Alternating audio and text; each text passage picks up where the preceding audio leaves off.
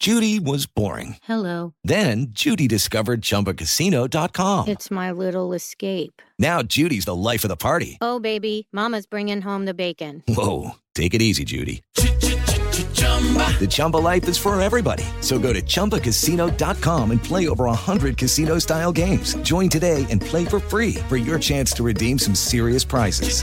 chumba ChumbaCasino.com. No purchase necessary. Void where prohibited by law. 18 plus terms and conditions apply. See website for details. takes. We got you covered with that. And uh, we got a semifinal match on right in front of us right now as we speak. Yeah, I looked up and Morocco had a bicycle kick. Heck Hmm. of a save by the France goalie. France put one on the board early. I declared it over. I Yeah. made the call. You just you But, waved the uh, white flag for Morocco. Well, yeah, they've kind of been getting by not allowing goals, and you allow a team like France, superstars. First five minutes. Yeah, first five minutes, it's a wrap. But they closed the half all right. Or I didn't. I didn't stay glued to it. I was doing some other things. But you look up, it's one 0 Yeah. and uh, Morocco had a nice little chance on that bicycle. Maybe they can grind their way in the second half. I was just uh, right before we popped on the air. I was reading this big uh, analytical article about what's wrong with the Miami Dolphins. Really interesting stuff about how teams the last two weeks, the Chargers and the 49ers, um, have defended Tua. It's a lot of the stuff that we've already heard, just broken down to like football guy terms. Yes. Really taking away the middle of the field, and Tua hasn't been able to make the outside throws. And that's not a huge part of his game. Uh, Not being able to run the football is Oh, really everything. tearing them apart because they've got middle linebackers and safeties that just don't have to be honest when it comes to the run. So they're able to just jet back once that ball's hiked and then cover the middle of the field. And they kind of do it in this disguised way where it looks like they might blitz and you know all that stuff that like the Steelers made really popular years ago uh, the Tampa two with the Bucks and stuff like that. So he's struggling with it and. It'll be really interesting to see because it's not like the Bills are a pushover defensively. No, not at all. And on top of that, you've got snow. So I'm curious to see what Tua looks like this week. Also, really interested in this Jags Cowboys game on Sunday. It's a huge game.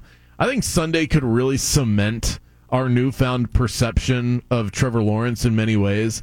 It's, I would say, the biggest game of his career. I mean, he hasn't had that many games, but coming off of the performance that he had, he was named Offensive Player of the Week in the AFC this week coming off of that game in Tennessee to come back home in front of your fans. You've now performed great in three of the last four games. You take on the biggest brand in football in the Dallas Cowboys, and they're coming off of a really weird game against Houston, so you know they're going to be locked in for this one. Right. Number This- one pass defense too, or they've been. I don't know if they've sagged back after kind of a weird effort against Houston, but they didn't give up too many points. They're around there. I Yeah, mean, they've got the good. mix. They've got good corners, and they've got the best pass rusher in the game today, in Micah Parsons. and not just him, but Lawrence and the kid they drafted is playing really well. They they're going to be coming after it, so the Jags got to be ready. But yeah, considering Trevor Lawrence didn't play in any high stakes games last year, and I wouldn't necessarily call this high stakes, but it is the biggest game of the Jag season if they want to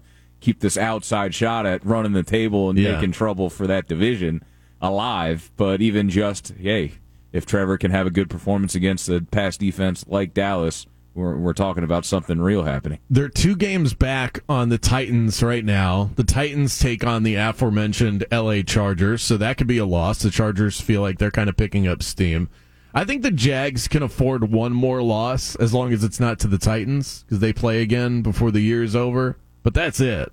And and they might not even be able to afford that because it would really take Tennessee um, tripping up against everybody they play for the remainder of their schedule uh, in order for them to do that. So yeah, they I mean they kind of need to look at it like every game they play is a must-win opportunity, and and that's part of the reason why this game is so big. It's also the first game where you're getting towards the end of a season.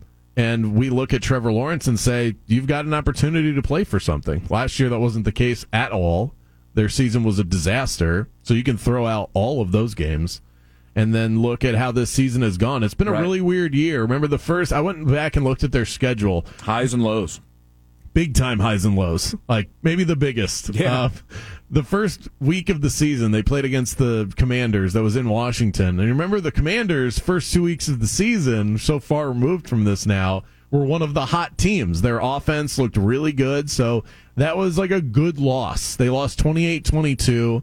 And but the but the Washington looked like they were going to be a respectable team. Carson Wentz was incredible. Yeah, early on. First couple weeks, he looked amazing. I mean, Washington does play everybody close. It's just Well, even now if we you're know. a bad team. But we only had the one game sample size Right. then, so we're like, you know, after one week, we're all trying to figure out what's real and what's not, and that was one of the questions about Washington because it looked like they were legitimate. Then week two, twenty four nothing, they shut out the Colts. Trevor Lawrence is Impressive. perfect. Then they follow that up. That was the game where they flew out west, and Justin Herbert had the ribs issue, and they played an even better game Yeah, against the Chargers. Made them feel like they're for real after blanking the Colts, even though they historically own the Colts on the grass in Jacksonville. Right. To blank them and then go beat up on a Justin Herbert Chargers team that had high expectations, even with the ribs. and then the slide happened. Eagles, the next right? over the next five games, Trevor Lawrence tossed four touchdowns, five interceptions, completed less than sixty percent of his passes, uh, and the growing pains started to stack up. Bad offensive line play. His pass catchers were terrible. A league lead in drops from that point on.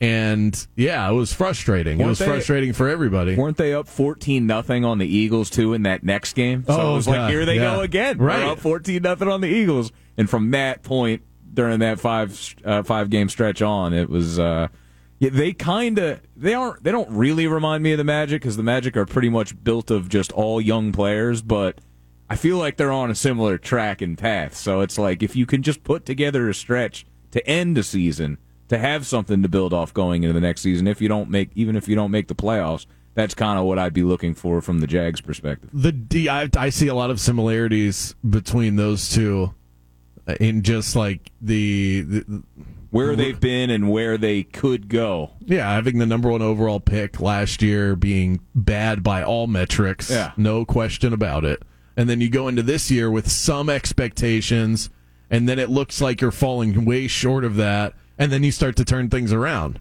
now for the jags it's a much shorter season so this is a this is an abbreviated story here in the Yeah. way that we tell it with them the difference is is that Trevor Lawrence has provided moments that five game stretch we were like you know I was thinking about denouncing my support for Trevor Lawrence and I never wavered. I was you never did. I I just thought about wavering. Okay, let's be very clear. There's nuance to this discussion. I never sold my Trevor stock. I just wanted I just started pricing it out just to see what I could get for it, and then I held on to it. That was all in on the generational talent and all of that. We I used to yell with Stefan about it before you joined the show. Right. That was one of our big arguing points. As I said, he's gonna be great, and he's like he hasn't done anything, and I'm like I don't need him to.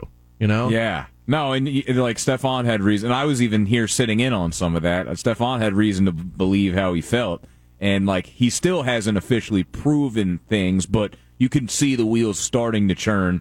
Offensive Player of the Week, doing it the way it looked, the yards to match, and let's see what he does against Dallas. I mean, Yeah. progression could easily happen, but uh, if there's ever a week to make a statement, right now is the time.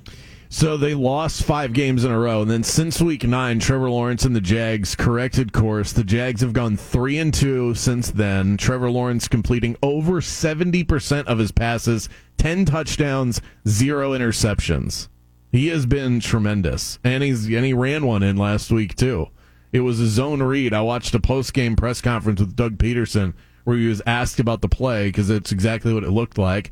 Was was going to hand the ball off, tucked it, ran, stiff armed a defender, corner of the end zone. He ran in and got the score. And Doug Pederson said that wasn't even the play call. The Wow. play call was to hand the ball off. It wasn't a zone read.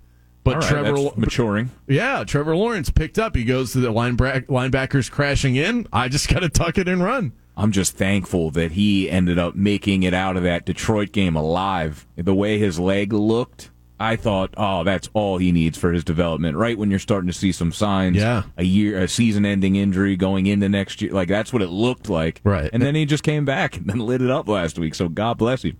Yeah, where it's like you're not really sure what he is.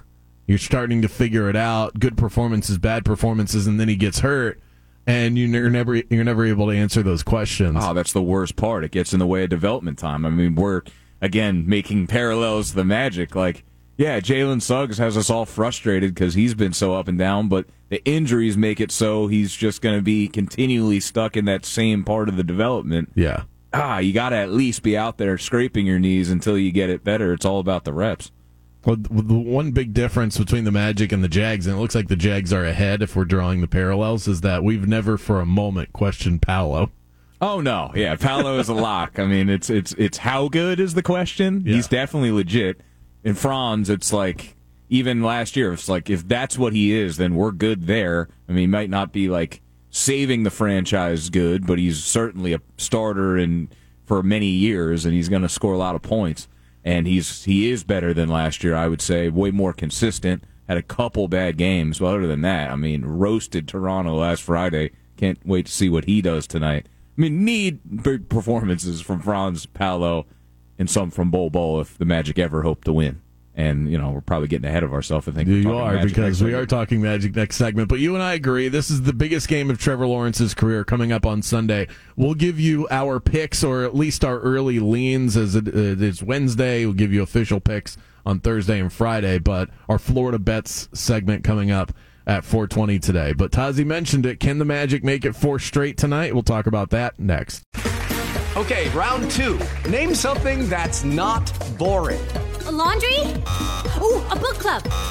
Computer solitaire, huh? Ah, sorry, we were looking for Chumba Casino.